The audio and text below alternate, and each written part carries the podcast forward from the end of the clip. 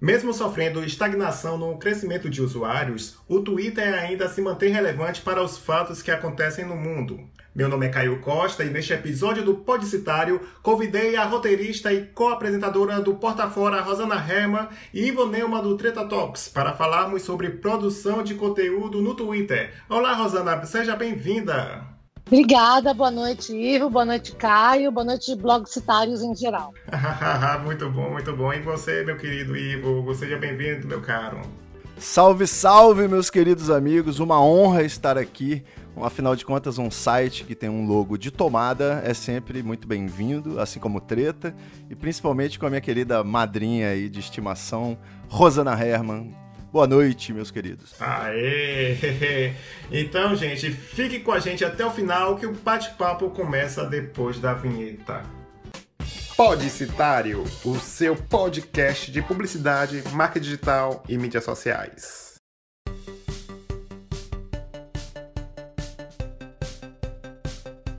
Então, se você está ouvindo o primeiro episódio do Podcitário, eu tenho uns recadinhos rápidos antes do papo realmente começar. Só para avisar que o Podcitário está no Deezer, é isso mesmo. Caso você esteja mais à vontade, ache que é a plataforma é o melhor lugar para você ouvir o episódio, você pode ir lá, acessar, pesquisar lá e ouvir o episódio. Ou se você quiser também, acesse pelo link que está tanto no post do blog quanto na descrição aqui do aplicativo aplicativo. E, além disso, estamos também no Spotify, mas não o episódio em si. Eu me refiro ao playlist Música para Criar, onde eu coloco músicas que eu acho interessantes para ajudar você a criar o seu job, a sua campanha, o seu post no Facebook, no Twitter, etc. Então, para estimular você a contribuir com essa playlist, eu vou falar com os meus convidados para eles darem as suas sugestões de música. Rosana, qual é a sua sugestão para colocar nessa playlist?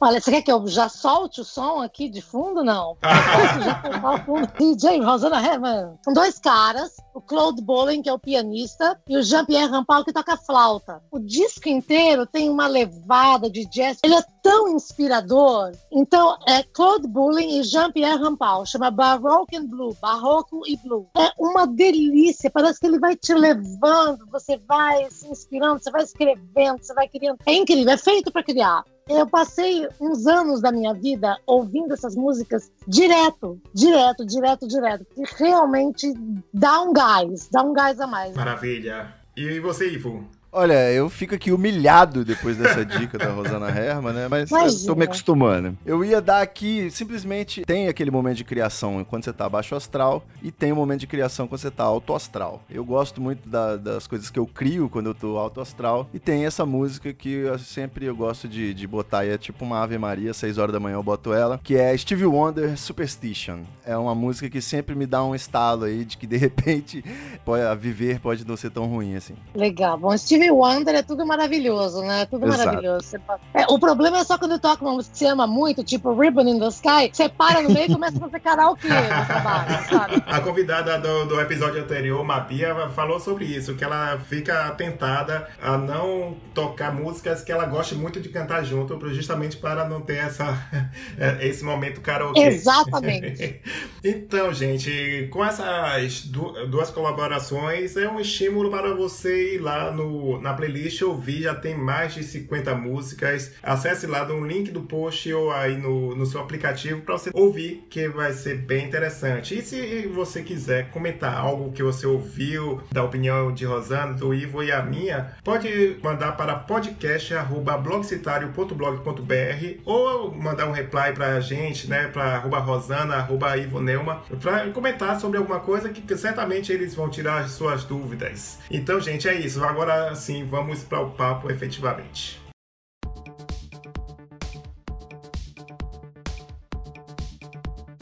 Então, meus amigos, a questão é que o Twitter, essa plataforma digital que já existe há muito tempo, eu mesmo entrei nos últimos dias de 2007 e pelo que eu pesquisei, Rosana, você entrou mais ou menos nesse período também, não foi mesmo? Isso, eu abri em 2007 em abril, mas comecei efetivamente a twittar tipo em agosto assim, de 2007. E toda vez que alguém fala assim: "Ah, mas o Twitter tá caído", ou eu falo: "Gente, não é possível, porque o Twitter ele, ele é tão perfeito jeito, por ser pequeno, por ser rápido, por ser aberto, ele é, a, ele é a rua, ele é a calçada onde passa todo mundo, né? E assim, o Facebook, tudo bem que tem uma china de gente, mas ele é fechado, você tem que ter uma conta lá, ele não tem essa rapidez, ele é meio que um navio pesado para manobrar. E o Twitter não, o Twitter você é a sua prancha de surf na navegação. Adorei. Você cata a prancha e vai pegando a onda, entendeu? Então, é, é, é, é isso. Eu não quero um cruzeiro transatlântico com 18 andares para mim, sabe? que é o Facebook, que tem, sabe, 25 restaurantes temáticos. Não, eu quero comer uma coxinha na rua, quero pegar a minha prancha, voltar e tomar um coco. Isso para mim é o Twitter. É muito mais legal. E você tem uma paixão tão boa por, pelo Twitter que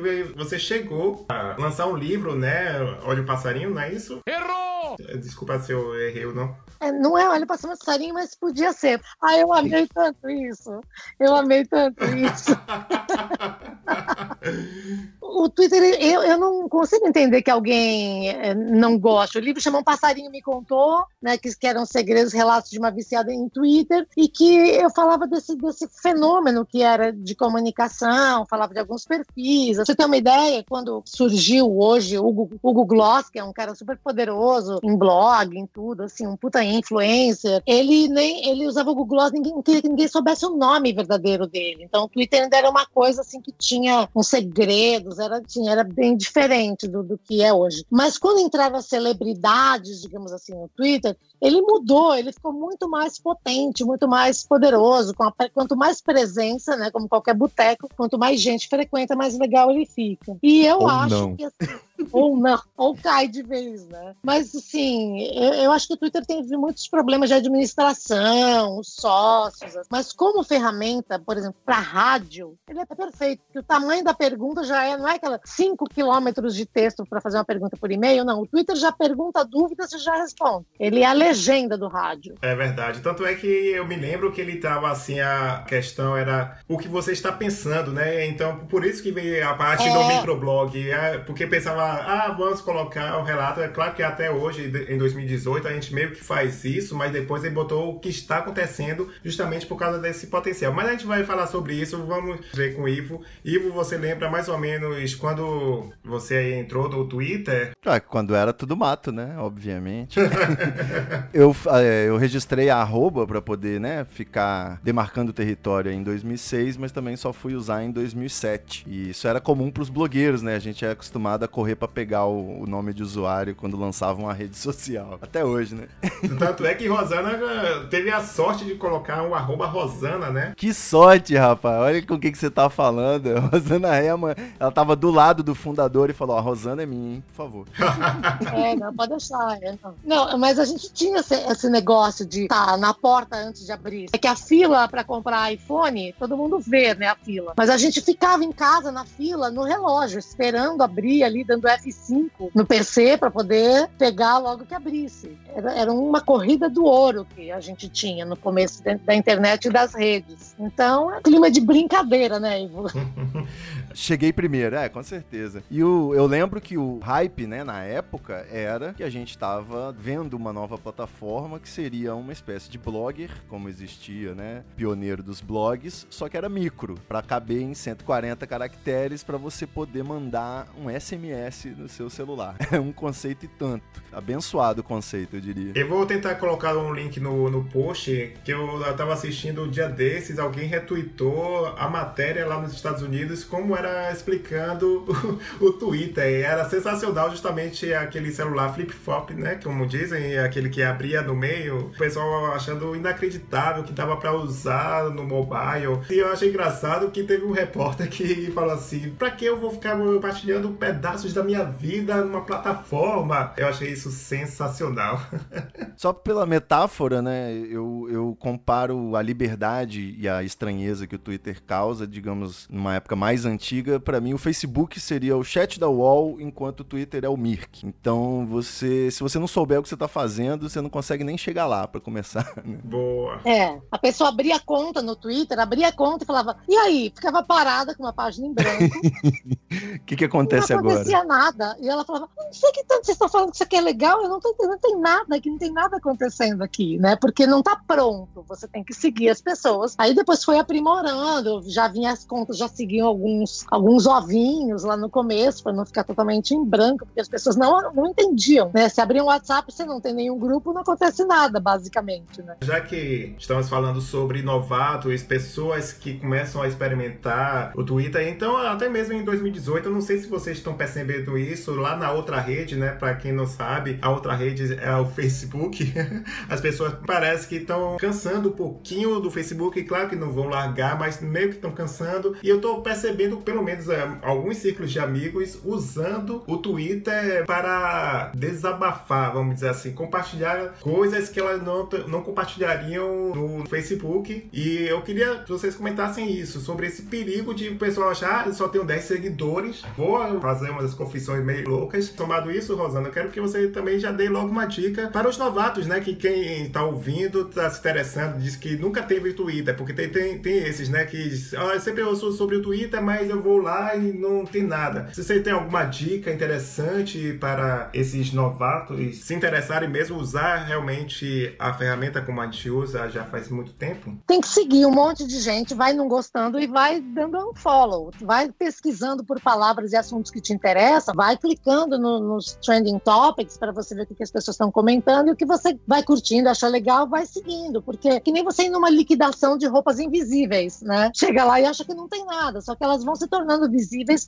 à medida que você vai interagindo. Então, você abriu a conta, tá lá vazio, você já vai direto nos trending topics, vê um tópico que te interessa, clica lá, você já vai ver um monte de gente conversando sobre aquilo, vai interagindo, vai seguindo as pessoas. Mas se você não gosta, você pode mudar a qualquer hora, né? Não tem uma coisa muito estranha que eu acho do ser humano em geral, que é ninguém dá unfollow, só dá unfollow quando briga. Então tem gente que você seguiu lá no BBB3, a pessoa tem um milhão de pessoas, você nem sabe mais, você botou no mute lá, esqueceu, e ficou. Ninguém dá unfollow, nem no Instagram, nem, nem nada. Então tudo fica cumulativo sem usar. Vai seguindo, seguindo. Se você não gostar, para de seguir depois. Mas quanto mais você lotar seu Twitter, mais coisas você vai ver. Então segue é, sites de notícias, segue alguns famosos que você gosta, segue gente, segue gente da internet, segue gente que você acha porque você pesquisou um assunto que te interessa, sei lá. Você gosta da Katy Perry, digita lá Katy Perry, vê o que as pessoas estão falando e vai seguindo. Então você vai montando o seu mundo, né? E você, Ivo, tem, é, concorda ou tem alguma outra estratégia para os novatos? É, a minha estratégia número um é você não usar o seu próprio nome, se possível não use a sua imagem ou coloque um disfarce.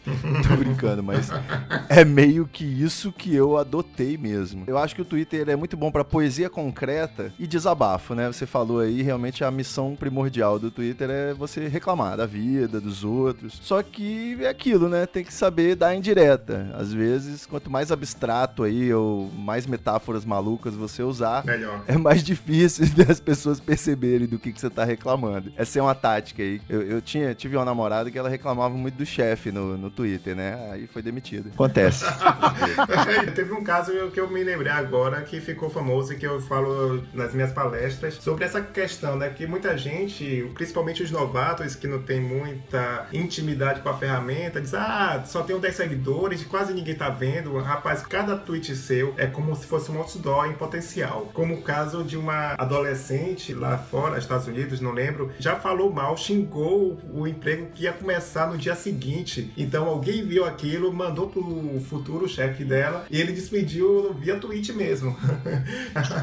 pois é, e ela, e ela gostou porque é, você sabe como é adolescente, né? Ela gostou da fama repentina que o tweet teve. Valeu a pena, né? É, pra ela valeu a pena. Acho que valeu a pena ser demitida. Pois né? é. Pra ela foi, foi jogo. Né? Justamente, né? porque ela achava isso, que ela só tinha 100, só entre aspas, né? 100 seguidores. Olha só, 100 seguidores fazendo isso. E teve aquele famoso caso de Mayara Petruso, né? Que também foi a mesma coisa, foi lá desabafar e teve a vida toda revirada de uma forma que até hoje a gente não sabe o que aconteceu com ela, o paradeiro dela, né? É, eu, eu li um livro super bacana que chama Então Você Foi Publicamente Humilhado. São pessoas que postaram alguma coisa e que, em função dessa postagem, a vida virou de cabeça para baixo, a pessoa perdeu tudo na vida, passou a ser perseguida. E o repórter vai lá e conversa com cada uma e vê o que aconteceu. É uma coisa muito chocante da gente ver que você às vezes está de pijama em casa, duas da manhã, então para você, você está sozinha no mundo. Aí vai lá e posta uma coisa, vai dormir. Quando você acorda, seu mundo acabou, sabe? Aconteceu já com uma menina, acabou a vida dela, perdeu tudo, emprego, amigos, em função de um tweet que ela foi mal interpretada. Então eu acho que, como o Ivo falou, você tem que também se preservar. Ele falou assim: ah, disfarça, não põe sua cara, muda o nome. Você tem que reclamar, mas você tem que tomar um pouquinho de cuidado, porque é público, é público e eterno, né? Isso. Não é para deixar de ser espontâneo, verdadeiro, mas também, sabe, não seja completamente louca. Você tem que, primeiro, tem que estar sóbrio.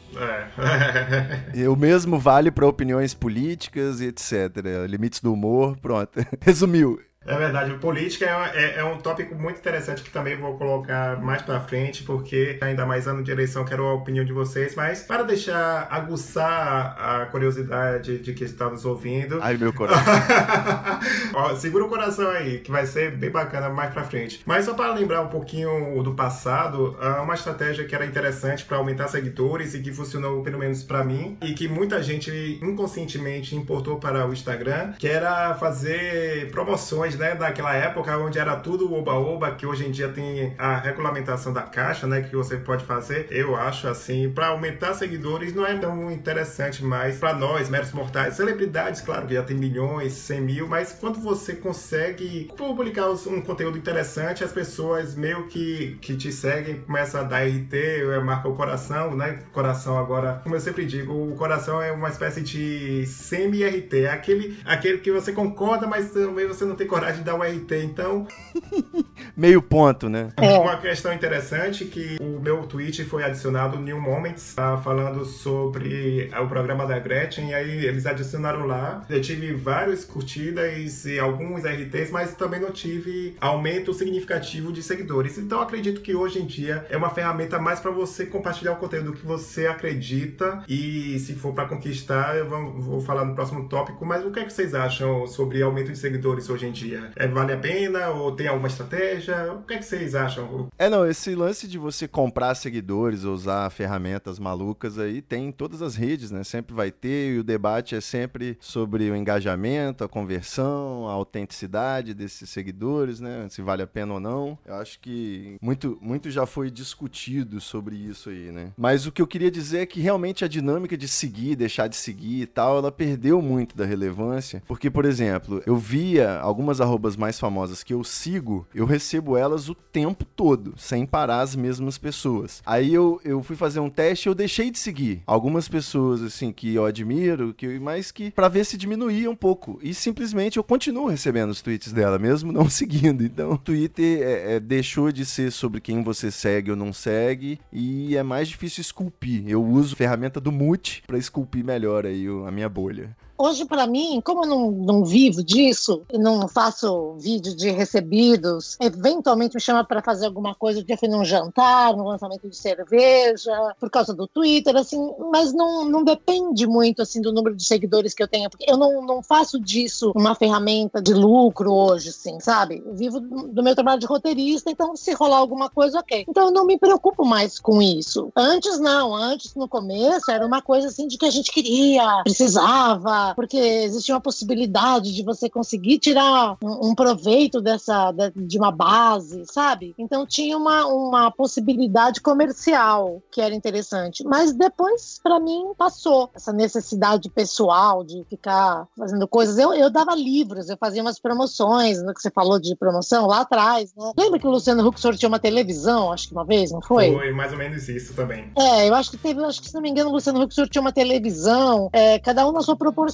né? Eu, eu sorteei um livro, umas coisas assim. É, era uma tentativa, porque a gente, na verdade, estava lidando, estava experimentando a, aquela ferramenta como um brinquedo, sabe? Então a gente usava como teste. Ah, fiz isso, deu certo, fiz aquilo, deu errado. Que é o jeito que todo mundo usa, porque eu sempre né, faço aquela comparação. Você fala, ah, eu toco de ouvido, quer dizer, eu não aprendi teoria musical. Internet, todo mundo toca de ouvido. Todo mundo usa de ouvido. Ninguém fez, ah, eu fiz um curso de internet, agora eu tô fazendo uma pós em Twitter. Quer dizer, não tem tem isso, né?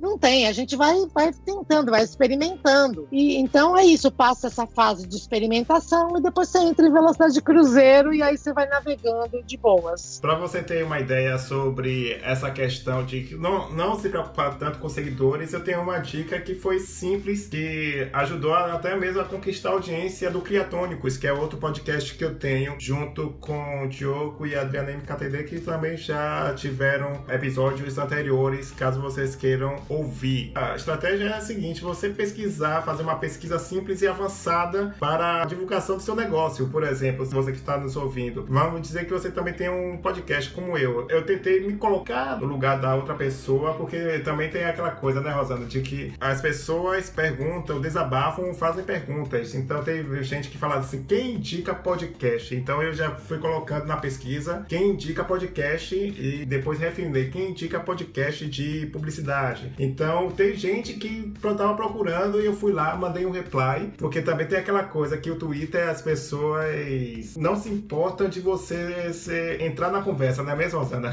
É, exatamente. É, todo mundo tá lá para dar palpite, porque as conversas são abertas, né? Então tá todo mundo entrando uma, uma conversa da outra. Então, isso que você falou é bem legal, porque você vê quem tá procurando, quem tá interessado e você se oferece. É super legal. É que nem quando você vai divulgar, sei lá, uma coisa de futebol e você procura grupos de futebol feminino em qualquer lugar, sabe assim, o futebol, você vai lá e oferece para quem tá procurando. É normal, né? E tem a questão de que o Twitter é usado em grandes eventos, né? Por exemplo, futebol, programas. Teve um caso bem interessante que na Copa de 2014, eu me lembro muito bem que foi Brasil e Chile, o bar lotado, lá eu em pé, com o celular, olhando pra tela e tweetando loucamente. E uma amiga minha ficou curiosa para saber do que eu tava fazendo. Ah, por que você tá mexendo tanto aí? Aí eu, ela viu que era o Twitter e ela já tinha uma conta, mas ela fazia parte daquela galera que tava estava meio desiludida com a, com a ferramenta e pensou em voltar justamente por causa da minha empolgação. Então, o Twitter serve muito bem para essa parte, né, de acompanhar esses grandes eventos. É. O que, é que você acha, Rosana? Ele é perfeito, ele é perfeito. Não tem graça você assistir um grande evento, um Oscar, um VMB, um, um jogo de futebol, uma final de qualquer coisa, sem você estar tá no Twitter. Porque é a galera interagindo, assistindo a mesma coisa. Porque pensa geometricamente, sabe quando você faz ponto de fuga, põe um pontinho lá no infinito e traça as linhas para cá. É isso, é você ter um ponto de observação e todo mundo junto aqui comentando, sabe? Então é como se fosse uma grande bancada de jurado de Silvio Santos, sabe assim? Aqueles júri de troféu imprensa. É um júri infinito do troféu imprensa comentando as coisas que estão acontecendo no palco. Então é maravilhoso, é muito mais gostoso. Se o evento for ruim ou for bom, tanto faz, porque a galera já tá se divertindo. A gente assiste assim concurso de Miss no Twitter ao vivo, sabe? Você pode ser o pior concurso de Miss, mas se você estiver junto com a galera comentando e brincando, ele fica maravilhoso. Basicamente, o Twitter é você, você pode assistir TV com a sala cheia de gente, né? Só com a parte boa.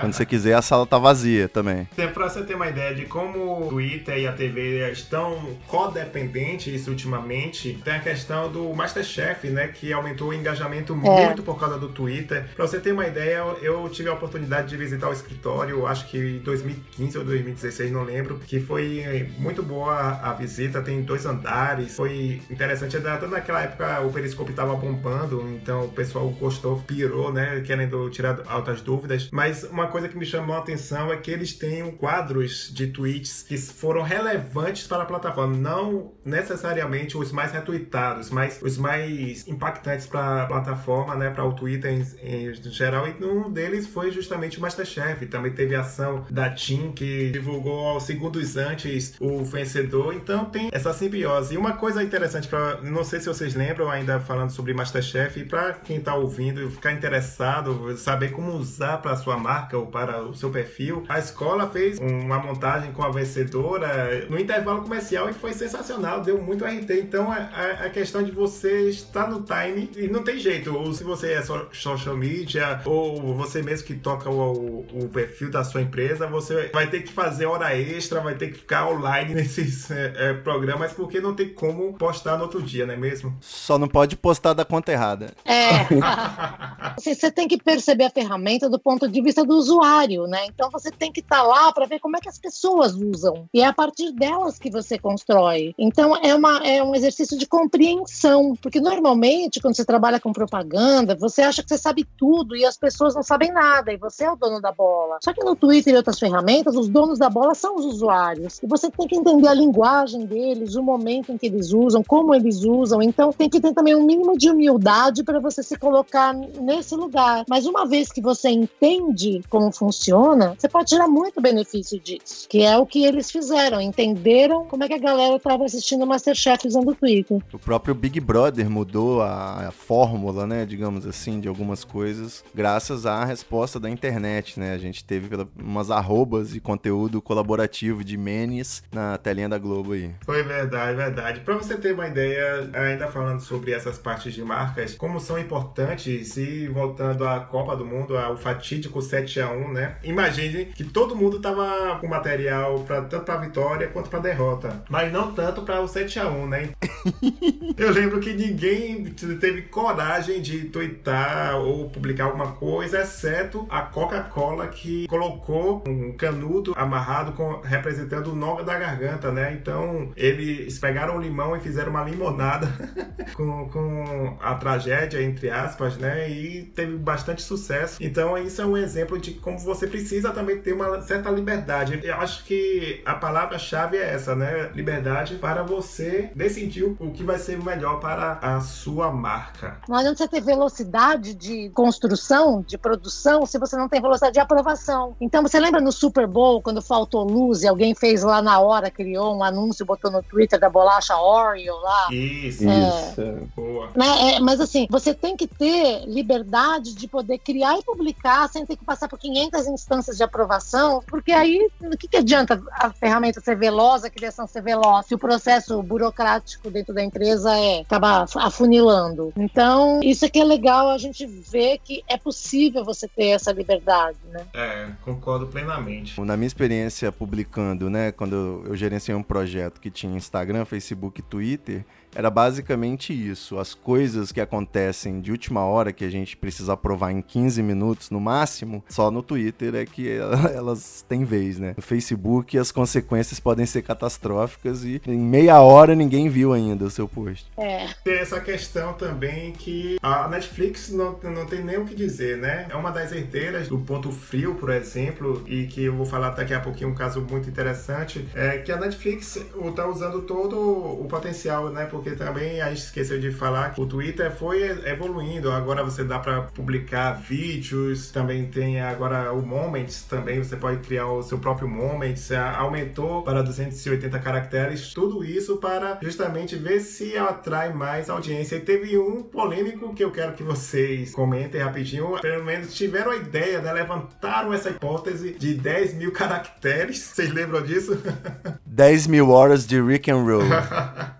o que, é que você acha dessas mudanças aí? Foi pra bom, pra melhor ou descaracterizou o Twitter? Assim, no começo teve uma, uma super grita. As pessoas se adaptam, né? A gente se adapta. O 140 era porque era mensagem de texto, que era 120, uma coisa assim, e tinha mais o tamanho do nome, que tem um tamanho limite para você escrever seu perfil. Depois eles subtraíram, passaram a não, não contar mais o, o número de caracteres do seu nome, do seu perfil, do seu handle, para poder usar. Então, são coisas que você vai adaptando. Quer dizer, a graça das é que elas são vivas, né? É, eu achei, por exemplo, um erro tirar o Vine, porque o Vine era o Snapchat antes de existir o Snapchat, né? O Vine era uma coisa rapidinha que você fazia um vídeo lá e, e acabaram tirando, jogaram fora, que eu acho que foi um erro. Mas a gente vai saber quanto que estava gastando de servidor, vai saber as contas da empresa, né? Então a gente é, esquece que quando a gente usa uma ferramenta e ela não vai ser para sempre daquele jeito, né? Porque as coisas, a tendência é que elas mudem para não morrer. Se não mudar, morre. Então acontece com tanta coisa que você jurava que ia durar a vida inteira e morreu. A gente tem que estar preparado para isso, né? É verdade. Para você ver justamente sobre como é a adaptação e o real time, sobre ponto frio, né? Foi um case muito interessante que eu quero ilustrar justamente com minha experiência que eu falei anteriormente. Esse ano que vai ter eleições, fiquem ligados nos debates presidenciais, porque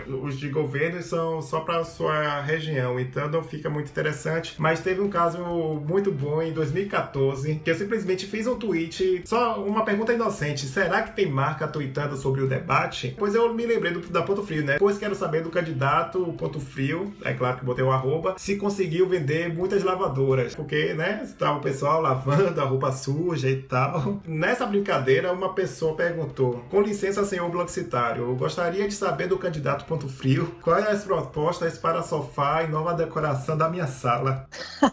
Muito bom. Aí é claro que naquela época eles manda simplesmente mandaram um link para ela junto com o meu, meu arroba e ele falou assim: seu lindo, aqui escolhendo o novo sofá, obrigadinha. Então eu não ganhei nenhuma comissão com isso. A Ponto Frio conseguiu vender um sofá por causa da minha pergunta inocente no Twitter. Por causa disso, como a gente falou e Rosana deixou bem claro, você tem que ter essa liberdade de você eh, ser livre para você fazer o conteúdo, porque não tem como, os fatos não esperam a aprovação do cliente. Exatamente a marca poderia se intimidar, né, pelo tema ser debate político e tal, e perderia um sofá. Assim, é um espaço vivo e as coisas acontecem. Então é isso que faz com que você tenha vontade de ficar com o Twitter sempre aberto e ligado, porque coisas podem acontecer com você, com os outros, você presencia aquilo. Então é um espaço não só de relatos, mas de acontecimentos por você estar lá presente, né? Então eu acho que isso que é a graça. No Facebook não. O Facebook é uma ferramenta de publicação. É, você não fica lá o tempo inteiro ao vivo esperando o seu feed passar. E no Twitter não, você deixa ele aberto e você fala, opa, tá acontecendo uma coisa, alguém respondeu para alguém, entende? Então você, você vê coisas rolando em tempo real. Você também assiste o Twitter, não só publica.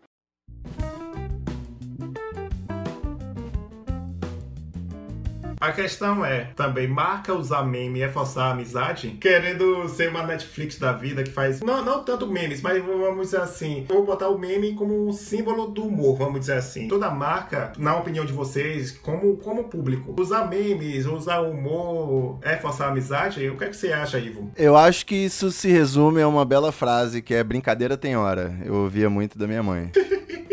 Então, basicamente isso. Tem circunstâncias em que cabe até uma ironia, uma maldade, e tem circunstâncias que eu acho que a marca tem que ser bem séria, porque ela não sabe o sentimento da pessoa do outro lado, né? Muitas vezes. Tem que ter esse pequeno cuidado aí nas interações, no tom que você usa, né, para falar das coisas. É meio sensível sempre, já que é uma praça pública, né? Para mim, mais do que isso, eu já reclamei várias vezes com o banco Itaú querendo fazer piadinha, e eu falava: escuta, o pinguim é um pinguim fofinho, que vende coisas pra uma loja ok ele fazer piada. O banco cuida do meu dinheiro. Eu não pois quero é. que faça piada. Não é para ser engraçado. Se tem uma coisa que não tem graça, é o banco cobrando todas as taxas do mundo e tirando da sua conta. Não Exatamente. tem ambiente. Em nenhum momento. Eu não quero meu banco ou um prestador de serviço sério fazendo piadoca. Então, tem certos perfis que cabem. Tem outros que não. Então, é horrível quando você vê algumas campanhas de governo querendo ser engraçada. Tipo, não é para ser engraçado. Então, tem que ter essa percepção de que o humor não cabe para todo mundo, você não espera todo mundo. Se você vai fazer uma cirurgia, você quer estar com os profissionais competentes. Agora, isso que o médico ficar contando piada enquanto faz essa cirurgia, mesmo anestesiado, você não vai achar legal, né?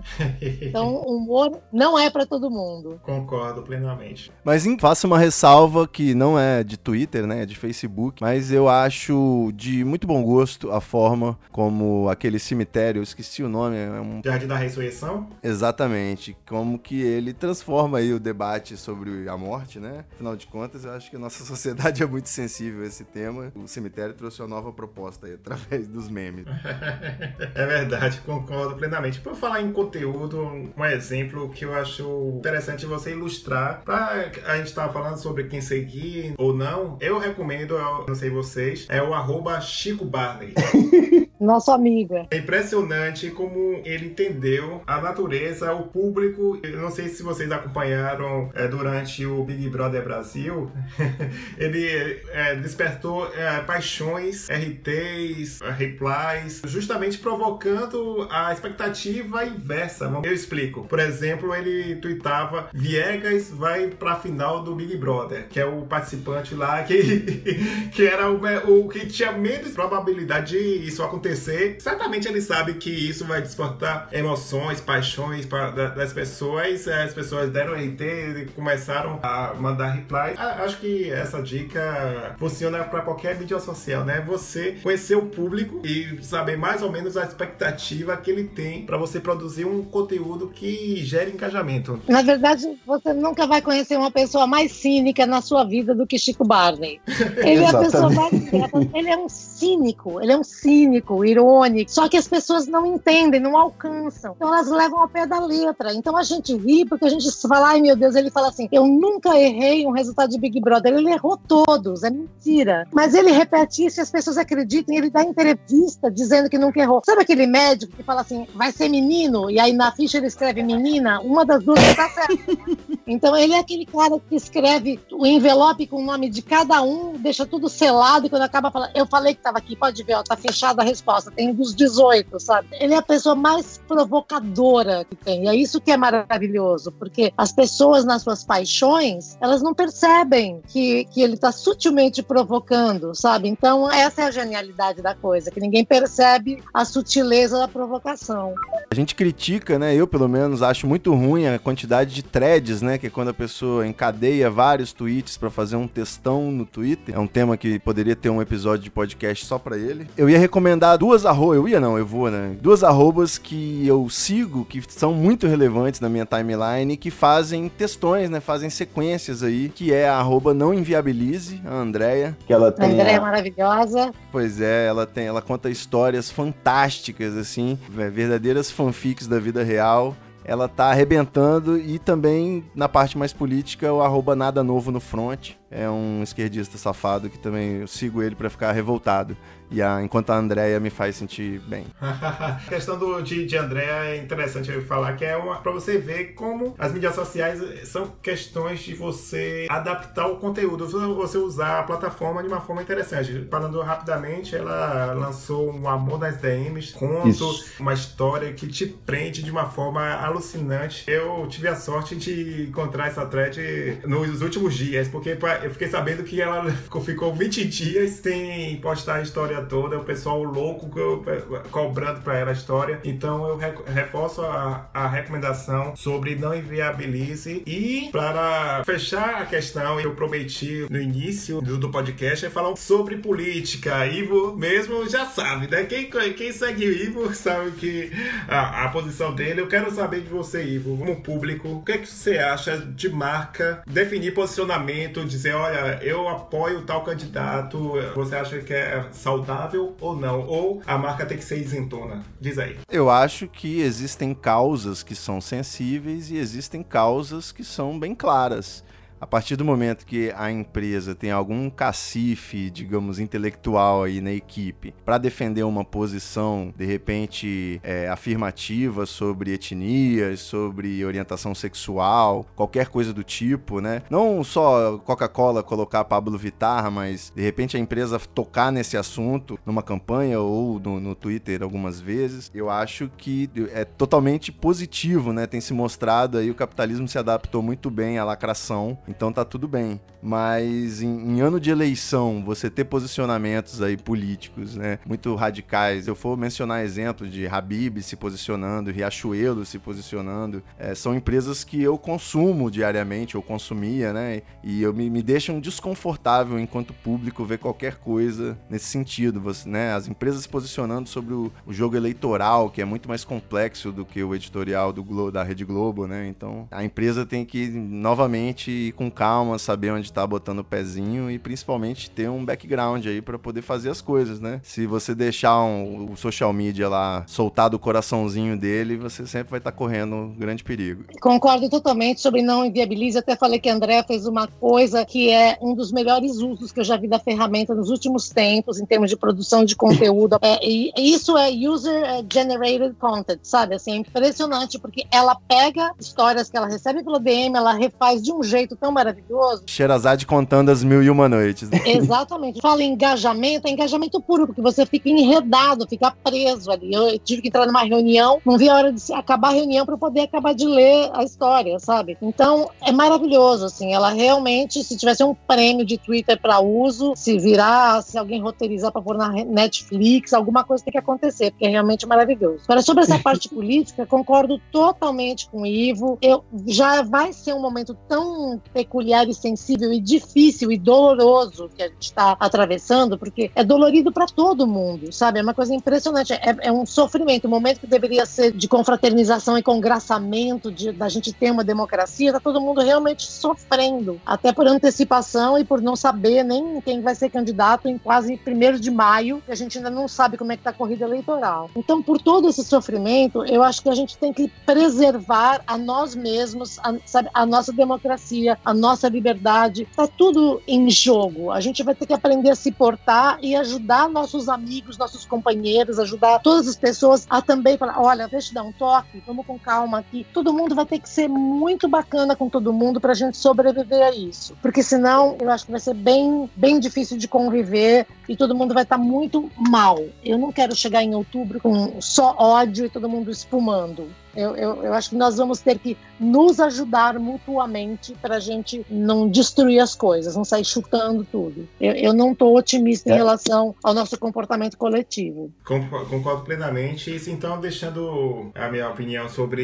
isso, justamente, marca quer vender para todos. Então, você se posicionando vai aumentar a possibilidade da, do outro lado que você está posicionado deixar de consumir a sua marca. E como teve aquele lamentável caso, até hoje eu acho lamentável, a Marisa fazer brincadeira com a é. morte da esposa de Lula. Eu coloquei, eu me posicionei com, em contrário com isso no, no blog.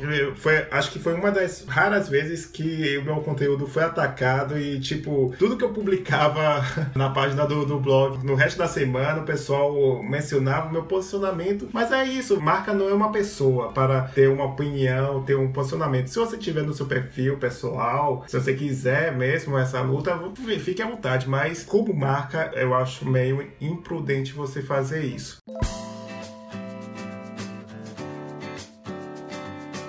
Então, gente, o papo tá muito bom, sensacional. Eu sei que tem muita coisa para discutir, mas eu acredito que abordamos a maior parte das estratégias de Twitter, dando essa dica de conteúdo, deixando minha consideração final já. Eu acredito que você pode fazer real time, você ficar livre para publicar o conteúdo da sua marca, porque o tempo não para, como diria a Cazuza, porque não tem tempo para você ficar ligando pro cliente ou mandando e-mail se você pode ou não. Se você quer se aventurar no Twitter, observe como as, as grandes arrobas atuam, as grandes marcas atuam e se inspirem. Também não copie, é para se inspirar para você encontrar o seu, seu, jeito. Então, deixando aqui meu agradecimento com Rosana Herman e Ivo Neumann por aceitarem o convite para esse papo sensacional. Rosana, deixe o seu jabá, onde as pessoas te encontram e deixe suas considerações finais. Arroba Rosana no Twitter, arroba Rosana no Instagram, então é fácil de achar. Queria agradecer a sua uma, assim, uma consumidora de podcast. Acho que o podcast é uma possibilidade que a gente tem de realmente deixar entrar uma conversa no cérebro sem se perder na imagem. A gente já é bombardeado com imagem o dia inteiro, então é um momento de descanso para a gente poder absorver reflexões é, que falem direto ao nosso coraçãozinho, sabe, ao nosso cérebro, é, sem a distração é, da imagem. Eu acho que o podcast vai salvar o mundo. Aê. Excelente. Toma aí com Treta Talks pra galera que quiser acompanhar. Tá quinzenal, treta.com.br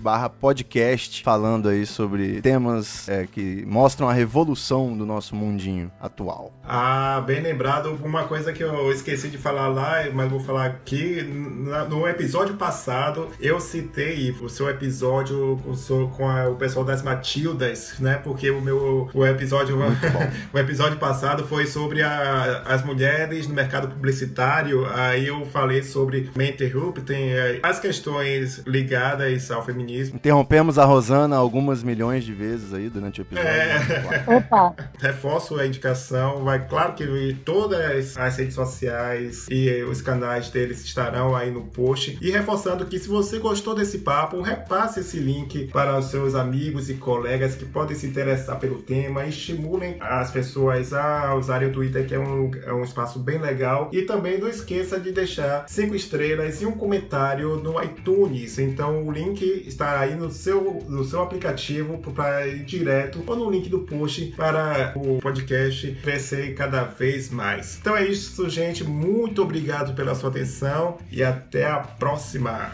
Tchau, tchau. Tchau. Valeu, galera.